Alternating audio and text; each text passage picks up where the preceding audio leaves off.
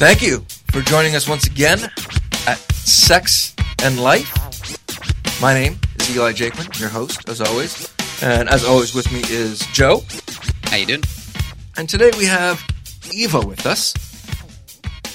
And Eva runs a polyamorous group. What is polyamorous? What does it mean? Uh, the basic, like, no holds barred kind of definition is polyamorous is the ability to love multiple people. Um, most people in our culture are monogamous, and so they choose to romantically love one person in their life. And polyamory just embellishes that and incorporates many romantic loves, just like we would have many friendships, many siblings. We, all of us have two parents, so, you know, we embellish that number of one to many. So, is there a, a difference between uh, being in a poly relationship and, and being in an open relationship? Um, my personal definition, absolutely. Absolutely. Um, open relationships, from what I have read and what I have witnessed, people that say that they're in open relationships um, tend to still hold on strongly to the core relationship. Um, so it is still a romantic relationship of two people who choose to uh, be non monogamous and carry out relationships with, or not relationships, sexual interactions with multiple people. But they are, tend to be emotionally monogamous to one another. And that's the difference between open relationships and polyamorous relationships is that uh, polyamory believes that you can be emotionally in love and connected to multiple people. And that's not just At the same time. at the same time. Yes. So is it is it like uh like an emotional threesome all the time or or is it, you know, you love partner A and you also love partner B and you live with neither of them Mhm. and you just balance your time? Well, one of the things that I love saying is that for as many people that participate in polyamory, there are that many definitions and that many configurations. So what you just described, um, an emotional threesome would be called a triad. So you've got three people that interact with one another somewhat on an equal basis. You can't absolutely have anything perfect. Um, and then the second configuration that you talked about where somebody has a partner A and a partner B is called a V formation. So there, that one person would act as the hinge and they would interact with these two people separately. Um, those are just two configurations and they, the configurations can grow from there. I can be one partner that can have up to 10 partners. And then I don't know what that would look like. You know, it would, uh, many people like to call their, their networks webs or very similar to a family tree or, um, something that has really uh, come on the map lately is something called a polycule. So something that looks very similar to a molecule. And if you have you have multiple people within this polycule that interact with one another, but not necessarily all interacting with one See, another. now I'm picturing the uh, Moscow subway system. Yes. Is that Yes. interlinking web, which is things going Different out. colors. That's what Yeah. some people's polycules look like. So I guess it'd be fair to say that that the term polyamorous is much like the term artist. Yes. You know, you can call someone an artist, well what kind of art? Yep. You know, is, you is have it- to get down to specifics. That's it. You know, Yep. and, and, and, you know, cubism is different than, than real life portraits or whatever, whatever. Mhm. Um, Yeah, there's lots of flavors of polyamory. So someone may identify to me and say they're polyamorous, and I'll say, okay, that's great. Now let's have a conversation. What does your poly look like to you? that's because love is something that you can have an abundance of. It's not a finite resource. I absolutely believe that every single human being is polyamorous. We just don't all have multiple romantic partnerships, but we all love multiple people in our lives. There's not one person in much, this world. much to my chagrin in some cases. Right, right. but if you love your parents and you love your siblings and you love your children and you love your cousins and you love all your friends, you're polyamorous. You are loving multiple people. It's polyamorous people take that next step and have romantic partnerships in multiple forms. Do you find because I mean it's it's not a new concept. No. Um, you know, being a child of, of some hippies, Mhm. I've learned more about their sex life than I want to. Yep. yep. But it's, how did you know that you were poly? When did you Oh. discover that world? I had just gotten out of a long-term relationship and I was I was always monogamous. Like I went from a 10-year monogamous marriage to a monogamous 2-year relationship with a woman and when that ended which I expected she was going to be my life partner for my life. So when it ended it was like wow. Um, I took a period of about a year by myself. Um, explored my sexuality, explored really what I wanted my relationships to look like from there on out, and um, met a woman who told me she was in an open marriage and went, Oh my God, sign me up. I could so do this. And thankfully, our generation is blessed with the internet, and all you have to do is type in open relationship and you get flooded with stuff. And slowly from there, not even not even slowly. Right away, I, I read about polyamory and went, "That's more my fit than open relationship." Just about the distinction that we made earlier. I had zero desire at that time um, to primary partnership. I had no desire to become somebody's one and only again, and then open up from there. I always wanted to have my relationships be open, and I always wanted to have a live out situation. So, reading the only information that really came to me was about primary partners who were opening up their relationships. And so that was a really difficult way to navigate some of my relationships because I felt like I would always be what I have now come to learn the unicorn, right? I would always be the unicorn coming into um, a primary couplings relationship, whether I d- dated one of them or both of them. I was always the single.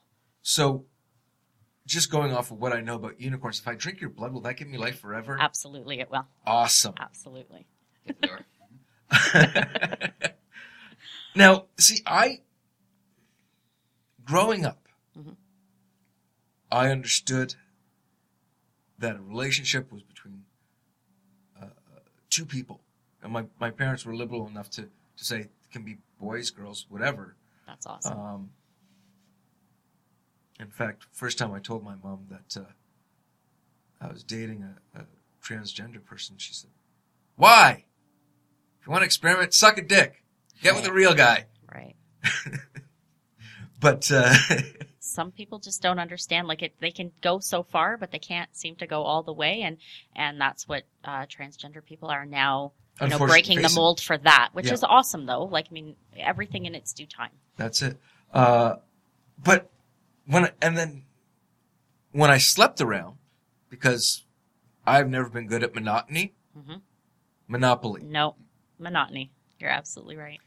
uh, there would be this this uh, self hatred that I've put on myself. The shame Be- and guilt. The, the shame and guilt. Shame and and I was, as I grew up, um, I, I truly believe that uh, guilt is a useless emotion. Mm-hmm. Whatever we do, we did it for what seemed like a good idea at the time. Yep.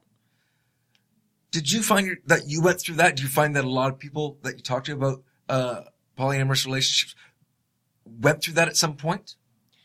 I think that whenever you challenge um, any kind of societal accepted structure, you're going to come across guilt and shame because you don't have any effective role models in your life to say, this is normal, this is okay. And you have to seek them out yourself or you have to be one. And that is what I strive to do. And I wasn't finding enough um, role models for me. There weren't there were some books written out. Like, I mean, I think Tristan Taormino's opening up is what I call my poly Bible, and it is well worked. I've got um, post it notes throughout it of my favorite parts. They're highlighted. I can flip through it at any time. I pick up that book, even though, you know, people tell me I'm a veteran poly person. You're not. You're a human being, and you're constantly changing and evolving. So I will refer back to that book and go, wow, that's how I felt in 2008 because I remember highlighting that in 2008 and I don't feel that way anymore. So that's how I've, you know, come to grow and change. So yeah, So how long how long have you been poly? Um, it was December 2007 that I met that woman that said open relationship, and I went, wow. And 2008, I got the book after doing enough research, and we carried on that relationship on and off because you know every brand new poly relationship has its bumps in the road, and while her and her wife she believed that they had negotiated an open relationship, but when she approached her wife with this dynamic, uh, her wife actually said, "Hell no, I don't share." So communication, right? Uh, Mhm. They had actually had a discussion that said, "We are co-parenting right now. That's our primary interaction. We're going to co-parent, and we're going to do whatever we need to to serve ourselves." One partner believed that that meant go and carry on other relationships, and the other partner thought that that was something like needle pointing or some other hobby. I've So, I've actually been in, in relationships where I say, I'm never going to be faithful. yes. And for But some reason, wrong. they say, Oh, he's going to be faithful. I'll change him. I disagree with that though. I, I like being polyamorous and, and redefining words. So faithful, being faithful to me means following my word and being true to my own integrity. That's it. Does faithful mean that I am going to be exclusive? No. Exclusive will never come in my vocabulary unless I say I will not be exclusive. Um, loyalty. Can I be loyal to multiple partners? Sure. Fucking right I can. Absolutely. Explain the term fluid bonding. Fluid bonding. Um, well, when you have sexual interactions, there's fluid that goes on. Um, and unfortunately, in our day and age, that fluid carries some risk, especially with multiple interactions and multiple fluids exchanging. Um, so once you go through the process of, of figuring out that neither partner has any risks, you can decide to become fluid bonded with that partner where you're not using any barriers anymore. And barriers can run the gamut of dental dams and gloves uh, to just condoms. Um, some people go with anything and everything, like short of wearing a plastic tarp around with a slit cut through. Um, to just condoms and and people need to understand because i think our society really totes that that safer sex is just condoms and it's not like just condoms still runs you the risk. Um, so you have to really know your information and, and what your activities, what risk your activities run you. I actually, one time, no word of a lie, uh, got an infection in my finger. Yep. Because I had an open sore Yes. and I didn't wash my hands right after sex. Yes. And uh, I had to go to the hospital get it drained. Yep. One And of it my wasn't huge or anything. It was- no, but it's it's just- it still makes you aware. Uh, one of the biggest um, little activities that we like to run with uh, lesbians because you know it's it's understood or you know in in main culture that the lowest risk of exposure is uh, girl on girl sex, um, and I absolutely hate that that's what doctors perceive because I say put your hand in a bowl of lemon juice and feel that sting.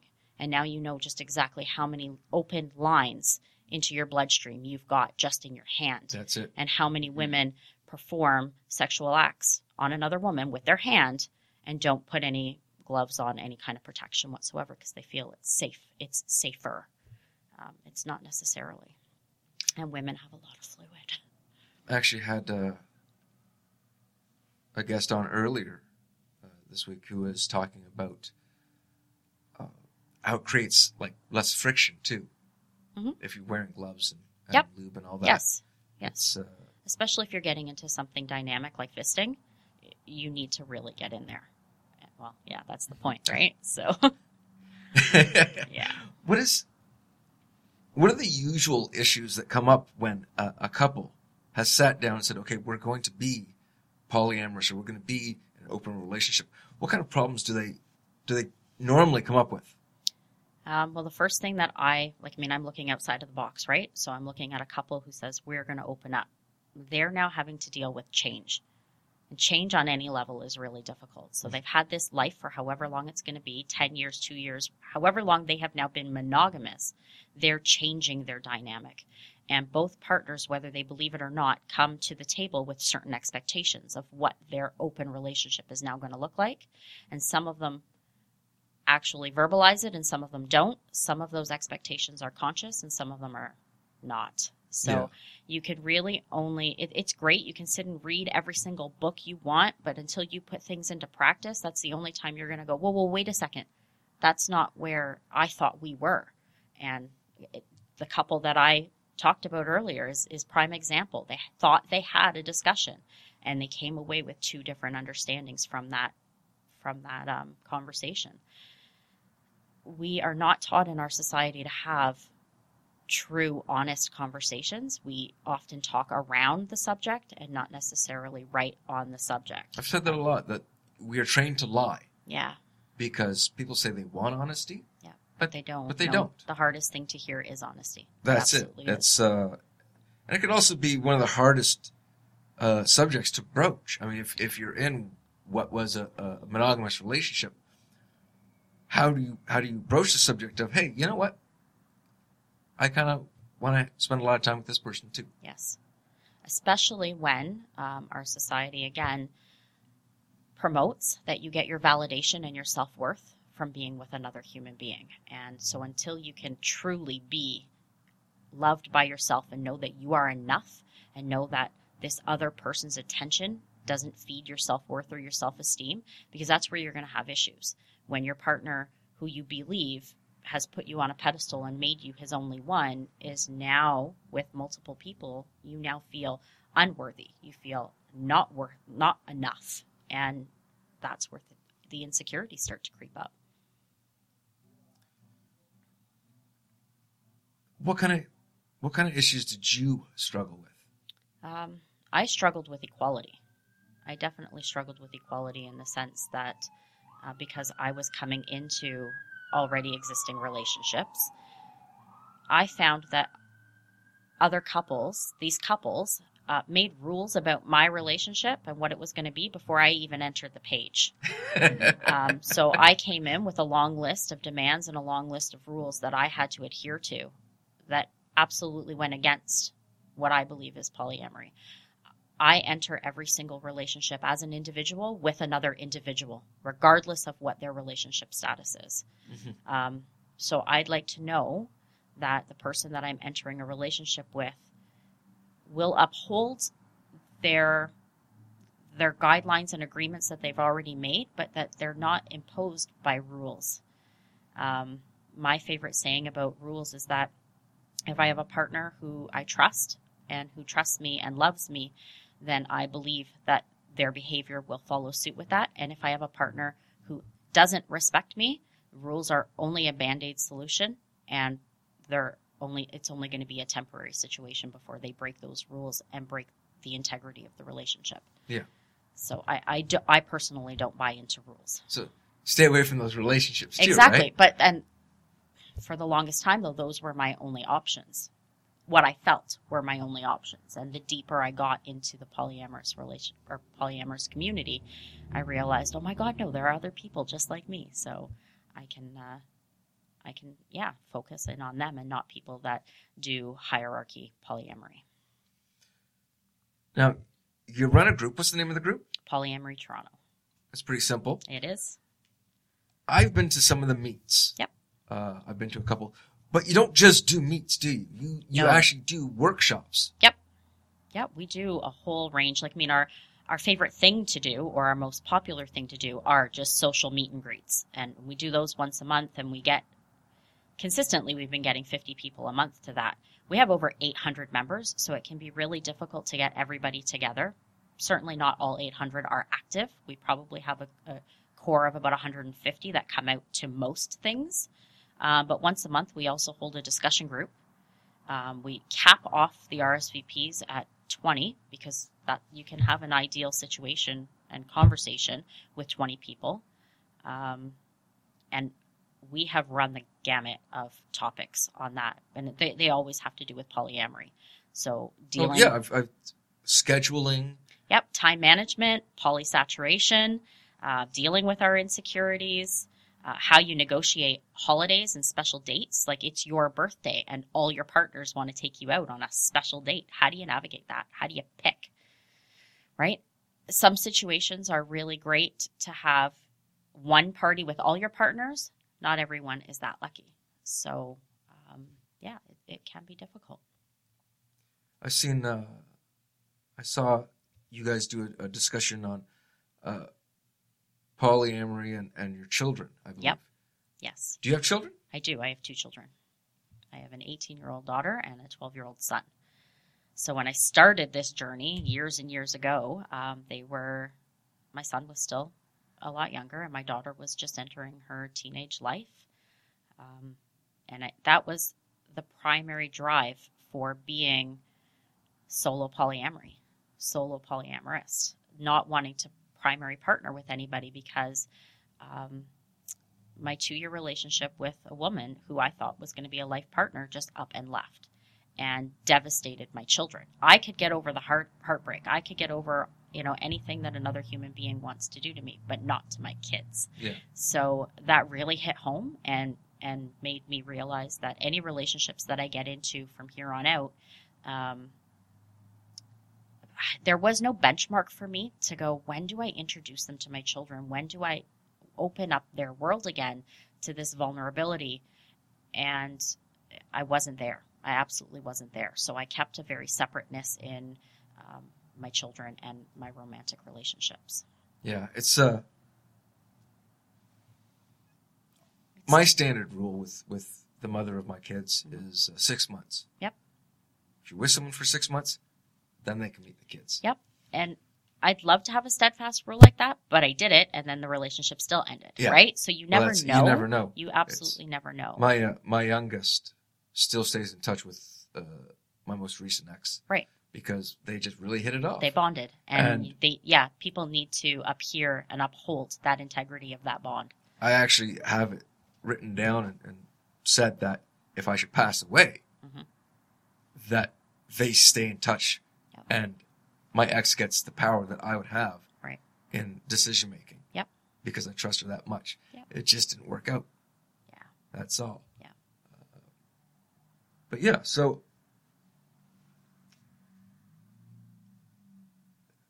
do you find that when someone says or when you tell someone that you're polyamorous that automatically that they think that you're easy or a slut or something Absolutely. Even sometimes from other polyamorous people, because people can stamp on their forehead whatever label they want, and that doesn't necessarily make them that label. Their behavior makes them that label. So I've come across many monogamous people who would say they're monogamous, who are adulterers, who cheat, who lie. So are they still monogamous? No. So I'm on a, a dating site and I'm getting messages from people who there's now a new component on OKCupid where you can put your relationship style as mostly or strictly monogamous or non-monogamous. So people who are strictly monogamous, who are married, who are messaging me. So you're not monogamous. You have, a, yes, I have a, a I'm, a, I've got a wife, 20 years. It's a sexless relationship. Then you're not monogamous, buddy. And trying have it, try to have that conversation um, to get the distinction doesn't work. It almost sounds like, I mean, just based from the description alone, that it sounds like if it's, it, uh, it would favor uh, guys over over girls. Hmm. a lot of people say that, and I would have to disagree. I Mhm. totally i would disagree. disagree Yes, yes, there are uh, women tend to be, um, I would say, more in control of their polyamorous relationships than their male counterparts are. Yeah, I No. just think like if if I were in a monogamous relationship and she wanted to open up, I mean, you know, time will change. I'm only 24, but Mhm. if it were stated, he's just a baby Yeah. I'd Yes. probably be be I'd probably even reconsider being with that person at all, just Right. because at, at a younger age, it, you you're I'm so emotionally attached to the other person. Mhm. The thought of them n- not getting enough out of me, it, it, would- it would it would hurt. Yeah. I wouldn't be able to handle it. And Yeah. that's a tough statement, right? It's a really tough statement because I don't want to critique you. That's how you are as a human being. But um, everybody's just what they are It's- when, Yeah. when i was 24 i was sleeping with anything that breathed uh, see, I wasn't. I'd have to. say, I was. squirrels ran away from me it was it was horrible No, I was It's in a monogamous marriage for like from 18 to 28. That was my marriage and that was my life, and I thought that that was what the world was going to be. Um, when I look back now and think about that marriage, because I think, oh, it was a good marriage. It was a good friendship. Is- It that's was an it. excellent friendship. It was an excellent co-parenting situation. We were companionship for one another, and I believe that many long-term relationships become just that. Yeah. Um, and if you go into it knowing that, that that's eventually what your relationship is going to evolve into. One of my favorite sayings that I tell everyone is longevity does not equal uh, quality. Mhm. Yeah. It- absolutely. It does not. So you can tell me, I've been married for 25 years. And I'd say, and how many of those 25 years have you been happy? Because many people are not happy in their long term relationships. I was I was happy. I would say for the first two years of my marriage. There are scientific studies on that, on why. The the last well, uh, the why was because I was sold a bill of goods that was uh, misrepresented. Mhm. No, they actually say there's chemical changes in your brain after you've spent longevity with people. really? Yes, that the the passion part of Yeah. our brain is no longer engaged. That they now become in the security segment, so Yeah. that whole hot ripping clothes off thing doesn't happen anymore because it won't. That's not where this person, the emotions of this person, land in your brain anymore. That's very interesting. It is very interesting. because it's true.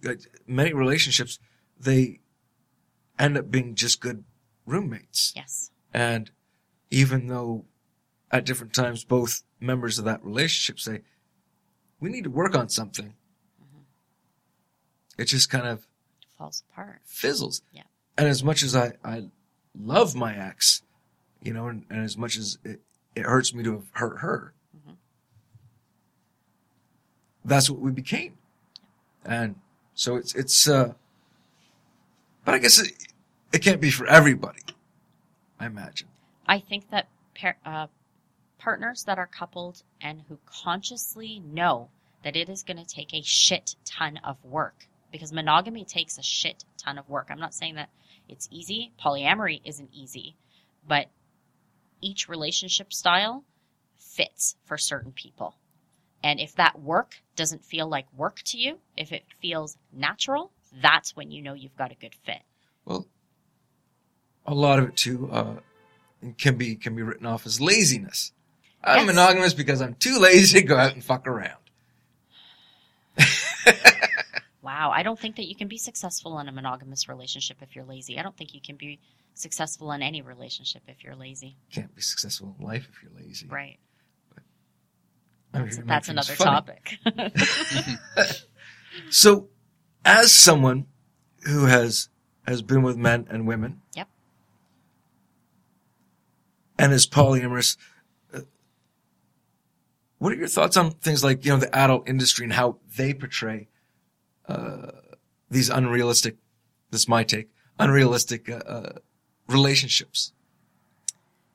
um, I think that a lot of our world is is perpetuated on on business and money and materialism and making the world go round. And think about if people stopped getting married, what you know, how many catering businesses and halls and, and DJs and that is around a whole romanticized wedding, spending you know thousands and thousands of dollars on this one big party, and then now let's forget about what that relationship is going to look like after that one day. Um, I think it's really unrealistic the way that we portray a lot of our um, a lot of our relationships, and I, I find it really funny that you say our adult the adult industry Yeah. because look at our Disney movies and what we portray to our children. It is not just the adult industry. It's adults that are conveying this to our children, but our children are spoon fed from a really, really young age. Um, we it's a, a something that I like to talk about is is uh, how society, you know, media and and and uh, designers are sexualizing our children. Mhm. It's been going on for a long time, and they had uh, La Senza Girls. Yep. And I remember uh, one of my kids got uh, a bra and a T bar for her seventh birthday yeah. my head. I- I'm very liberal when it comes to adults. Mhm.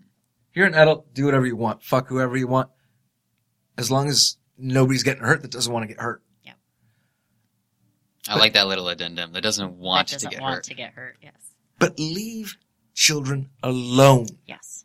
We don't need to see Miley Cyrus twerking. Nope. Okay. My, my youngest grew up watching Hannah Montana. Mhm. And so Mine what kind of message does it send to her when she sees an idol twerking? And I mean, talk not just about marriage, but about the act of sex in general. I mean, what's what's a better consumer than a newborn baby? Yep. That thing is going to be draining its dependence of money for at least you know eighteen to twenty years, 40. if not more than that. 40, I know. yeah, like it, it can literally Yep. go on for the rest of their lives. Absolutely. Our our culture with sex in general, um, that good old shame and guilt that we talked about earlier on, um, comes to play in there. We don't talk about sexuality like the very basic human need that it is. Um, I, and I was fortunate enough to, to be raised by uh, a woman who was very factual. Mhm. And she told me, she said, that, you know, when kids ask you about sex, you know, they point to a belly and say, well, how'd the baby get in there? Just tell them. yes. Out. Yes. And And I don't think that that's sexualizing our children. No, no, That's, that's- but a lot of people do think education is Well, yeah, sexualizing. exactly. There's, not. there's a, a complete difference because it's, my, my mom has always said, don't give them more information than they want. Mhm. You just tell them and they walk away. yes. They'll come back and ask later. Yep. And I, I don't think that youth should be as in, in as, in as big a hurry to have sex as they are. Mhm. And I think that's, you know, again, something that we get from, from MTV and, and, uh, from the movies and stuff like that. And, uh, The constant message that having sex for the sake of having sex is isn't just good, but it's necessary. yeah, it's- it's- arguably just on a pure primal reproduction survival level you don't need to have it unless you intend to create life Right. everything else is just you know because humans want to do things that feel good Yep. Yep. But that's, we- that's how I live. I live by the end. me too. Hedonistic. I have, I have very poor impulse control. Yep. Um, but i mean you also have to want it because that's how you actually get things going actually, I have to want the impulse control of the Yeah, sex. well i mean yeah you have, there has to be the impulse control there has How long do you think there's been like a poly scene? oh, an organized poly scene? I mean, because you hear about the, the supposed orgies that they had in Rome Right. in the you know the days of the Caesars and Right. all that. Um, but is that a realistic view? I mean, historically, have we always been an overly sexualized being? I think it's really difficult to go to, to look back that far and rip it open and pull one or two things out of their way of being that we think is reflective of modern times. I think it's really, really skewed when we do things like that and and anybody can pull something out of history to suit their stance on a certain situation. So uh, I think we need to be careful when we start talking about, you know, our um, our ancestors and historians and that because we don't live that way anymore. Um, tribal living was a way of life, and it was a way of survival. Now, yes, people say that in tribes there were non-monogamous relationships, but I also believe that there were monogamous relationships too. I think there were both. Yeah. And I think there was the freedom to have both. Um, and that's what modern times has gotten away from. We no longer have the freedom. Non monogamy is not viewed as a valid choice, And- and, monogamy is the default setting. I've I've read some books where where they portray uh, the women as the decision makers. Yes. You know, she wants to be with him and just him, and that was her choice until she's done with it. Yep. Um, I've also heard that at uh, like swingers clubs and stuff, it's the women It's who the women who have to initiate. It's initiate and, and and run the show. and run the show. Yep. Which is good for me because of my, my fear of rejection. Yep. Uh, Yep. but at what point does the man get a say? I think that it, uh, some of those things that have, have come into play because we've come from uh, male dominated societies and male males who have misused their power um, for so many times where women have been uh, property. And I think that that's the birth of monogamy was based on um, your land when people started to actually get land issued to them the male wanted to be able to provide this land to his offspring, and the only way that he could prove that those children were legitimately his is if he controlled the woman and controlled her sex- sexuality and knew that the children she birthed were only his. And so monogamy was truly birthed out of control and dominance. And so I think that we're now, you know, trying to, to get away from that, and that's why the women are are in the lead, and it, it's the feminist revolution. And um, do I think that maybe we've gone a little bit too far? Absolutely, I do, um, because I think that everyone's opinion is valid.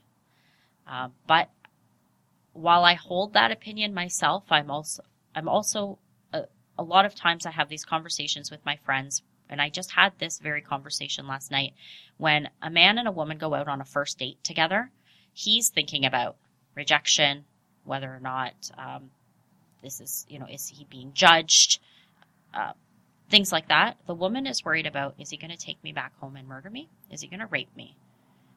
So our differences, what's on our minds, are completely unparalleled. See, it's funny because I've actually uh, had those thoughts Yeah.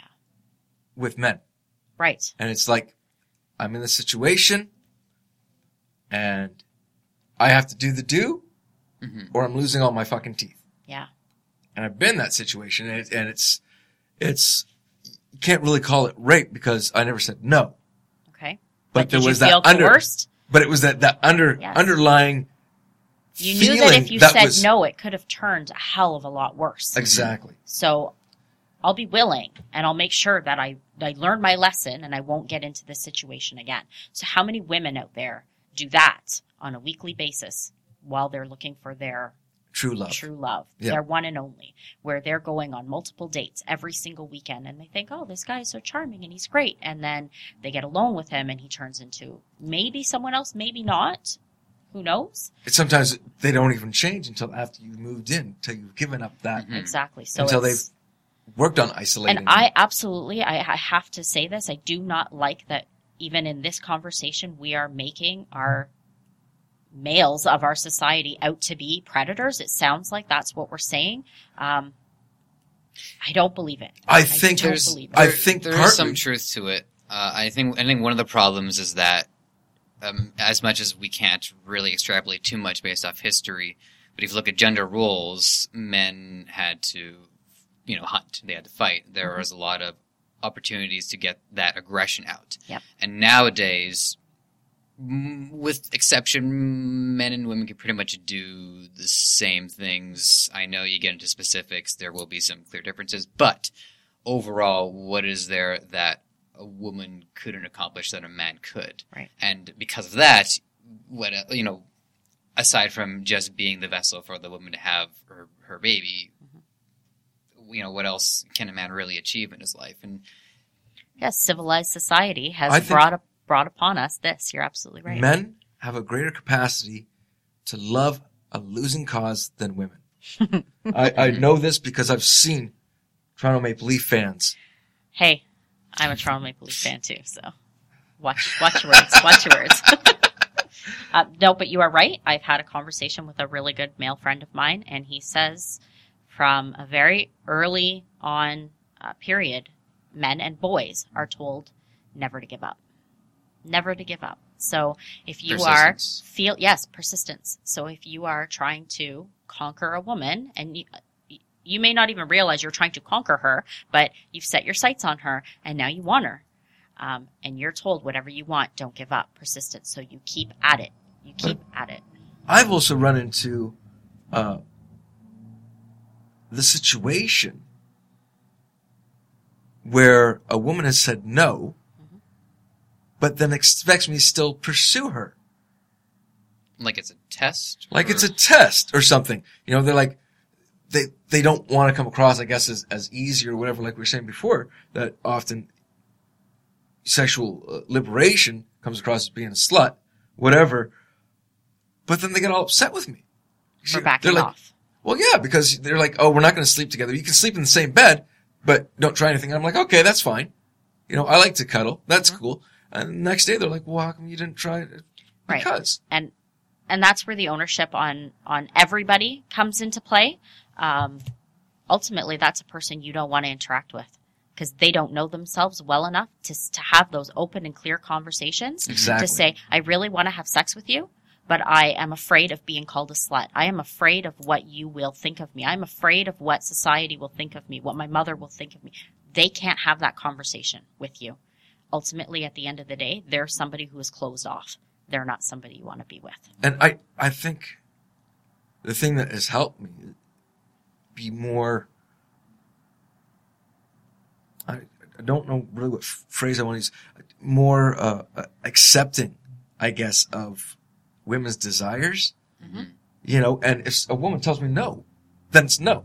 Right. You know, if a woman tells me this has actually happened too, uh, I've I had lesbian friends that I've hung out with, and then a few years later I run into them. They're like, "How can we? Why don't we have sex?" Because you told me you're a lesbian. Right. And that's, again, where you, people can wear multiple labels. Um, so for a long time, um, after I left uh, this relationship with this woman, I still fully believed wholeheartedly in my in my core that I was a lesbian. Um, but I didn't want to have relationships. I still wanted to have an element of sexuality. So yeah, I tried the no strings attached casual sex thing, and it literally was impossible to do with a female. It was impossible. Because the moment you have sex with them, they want a relationship. It, the women that I came across of, yes, and that is the typical joke, right? What does a woman, a lesbian, bring on the second date? Toothbrush. The U-Haul. No, it's the U-Haul. Yeah. and so I had a pivotal moment where I went, okay, I think if I want no strings attached casual sex for now, I have to open myself back up to men. And I did. And so for about a year, I was the running joke that I was the lesbian who slept with men. because, you know, and they would, all of my friends would say, so you're bisexual. And I would say, no. And they'd go, Eva, come on, you're really fucking with my head. Um, and that was when I started to break down the interpretation for myself on what bisexual was. And I said, being bisexual means that you can emotionally, spiritually, and physically interact with any gender. And I said, and I, at that moment, could not spiritually and emotionally connect with a man. So I went, so therefore I am not bisexual. I am a lesbian who sleeps with men. I have since so, come so around. do you think? Do you think there's any validity to the Kinsey scale, or is it complete Absolutely. shit? Absolutely. Hang I, on. at that point, I, I don't know what the Kinsey scale is. I think we should define that. All right. So, uh, this scientist, Dr. Kinsey. Dr. Kinsey, Dr. Kinsey. uh, has a, what's called the Kinsey scale. It's a scale from zero to six of human sexuality. And I believe it's completely heterosexual is zero, completely homosexual is six. And what Kinsey said was only 10% of the population is a zero and only 10% of the population is a 6 which is where the gays have this 10% club. Um, but even they, uh, there's different gradations, right? Black and white is very rare. It's always a shade of gray. And so from there, you know, one to five is a nice shade of gray That's in the it. middle. Yeah. And I literally have swung from one end of the Kinsey scale to the other, and now I hover nicely in the middle. nice. Yeah. I just, I've never been attracted to men Mhm. for the most part. Mhm. I, sex is fun, so I have sex with whoever. Right. Uh, I'm so not it's getting, a it's a physical that's it. Um, release. It's a physical release for you, regardless of what the vessel is. Exactly. And that is exactly what I said. I, I have always said that I believe that everybody is born bisexual. If you put a blindfold on and somebody touched you, you would be aroused if you didn't know who it was because you could build the fantasy in your head Mhm. of who that person was. Um, One of- we're conditioned. one of my earliest memories uh, about sexuality was hearing my mom on the phone with my stepdad. They'd already broken up.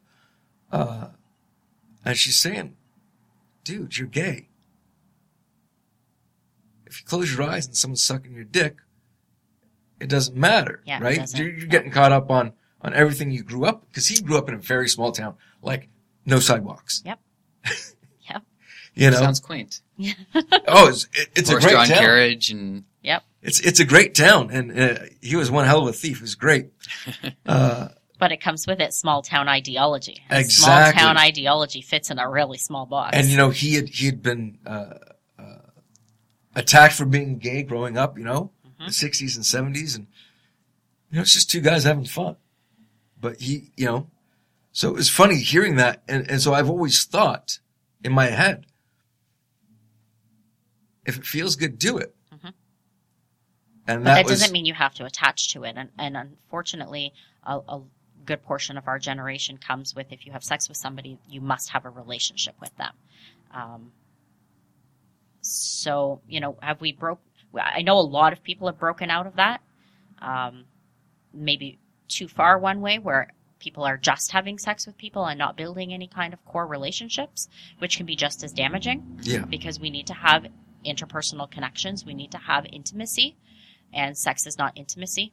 Sex is a component of intimacy, and you need to have all components present in order to really be fulfilled. it's like ice cubes. Right, Not all drinks need ice cubes. right. um, but that's that's true though. It's it's uh, uh, I mean to me, like I said before, I like to cuddle. Mhm. For me, that's that's the intimacy. That's intimacy, right? You know, uh, I mean, I've had sex in various places. Mhm. There's absolutely nothing intimate about it. It is purely for the goal of getting off or getting your partner off. Some sexual interactions I treat as, you know, you're hungry, you eat, you're tired, you sleep. If you're horny, you have sex. And it doesn't necessarily always have to be with a trusting, loving partner. Um, so I kind Although of, it always has to be with someone who agrees. Absolutely. 100%. That's a given to me. Um, but when you're longing for something more than just a release and a need, um, but a desire and a want, Mhm. that's where the intimacy comes in. So, how have you managed to to fit this ideal in your life? I mean, do you talk to your kids about it? Like, yes, my kids are uh, 100% on board. Um, in fact, I just did, I just agreed to do um, an on camera uh, interview with some Ryerson students, and they interviewed my son. So that was utterly fantastic. Um, I can't necessarily say that they're on board. My daughter is 18. She chooses to have mostly monogamous relationships. I would say her relationships are monogamish um, for the most. But again, she's young, right? And when you're young, you make some mistakes, and you don't necessarily. And yeah, everything's beautiful, and Yeah. I've never been in this love before, and everything's huge, and and you still have faith, and you still believe. And a lot of her, like I said, the Disney, the Disney characters, she fully believes that there is going to be a one and only. She really does, and I don't want to break her little heart, but I tell her, you know, every relationship has an expiry date. Mhm. When we uh, choose to attach to people that we want to be our life partners, we hope that the expiry date is going to be one of our deaths. Kind of morbid, but it's true. Mhm. And for the most part, the majority of relationships are not that way. no, it's it's uh, it's very rare when your relationship with anybody carries that longevity yeah. of death. Um, so, do I hope that my relationships and all of my interactions that I get into are long term? Yes. I hope that they are healthy on the long term, Mhm. but I will only ever stay in relationships that are healthy. And Yeah, if healthy ends at six months, then Then yeah, the relationship ends at six months. Yeah. totally. yeah. I I completely agree.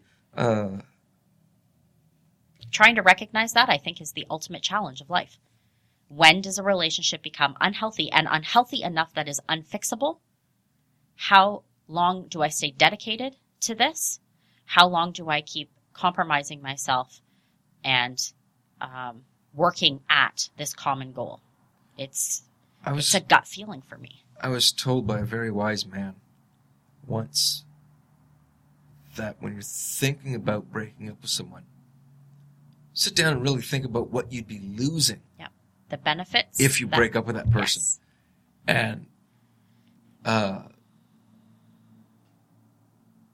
as you'd said before with, with your relationships or, or other relationships you'd, you'd seen, uh, my ex-wife and I, we just became roommates. And not even that very friendly. Yeah. So it was like, what am I losing? I'm losing a headache. Yeah. Awesome. Yep. So And it's, it can uh, be really hard though, especially when our relationships are based on economic need. A Mhm. lot of people go, wow, I'd be losing half of my rental income and I can't afford $1,000 a month as opposed to 500. And when it comes down to that basic of a benefit, you can't ignore it anymore. No. You can't. And No. I've heard so many couple partnerships. I, I have a lot of people who confide in me. And when they confide that I just can't afford to leave them, then I say, then put yourself in the position where you can as fast as you can. when when I broke up my last uh, relationship, uh, breaking up with her made me homeless, Right. and so it was a choice of do I come off like an asshole but tell her the truth and do what's right for both of us, or do I milk her for the benefits? Right. And just because I'm not in love with her doesn't mean I, I don't love her. I'll always Yep. love her. Yes. If you love someone, I believe if you love someone truly, you'll always love them. But if you are unable to act from a place of loving and compassion where you are hurting each other, that is when it is no longer a stable, viable um, situation to be in. And that, that's what I'm coming to when I say that these couples that are, I'm just there for the basic economic need, then I always say, then you are really in, in danger of hurting each other. Yeah. You're, yeah, it's just not a healthy situation. It's especially Get scary when you hear about relationships that are trying to save themselves through having a child. Yes. Like if we don't have this kid, then we're not going to stick together. Okay, so polyamory is the next step of that. Some people open up their relationship to save the relationship, and you can see those red flags a mile away, Mhm. and they're not going to be successful in poly. I, I have a friend who's been back and forth dealing with that with his Yes, his significant partner. other, Yeah.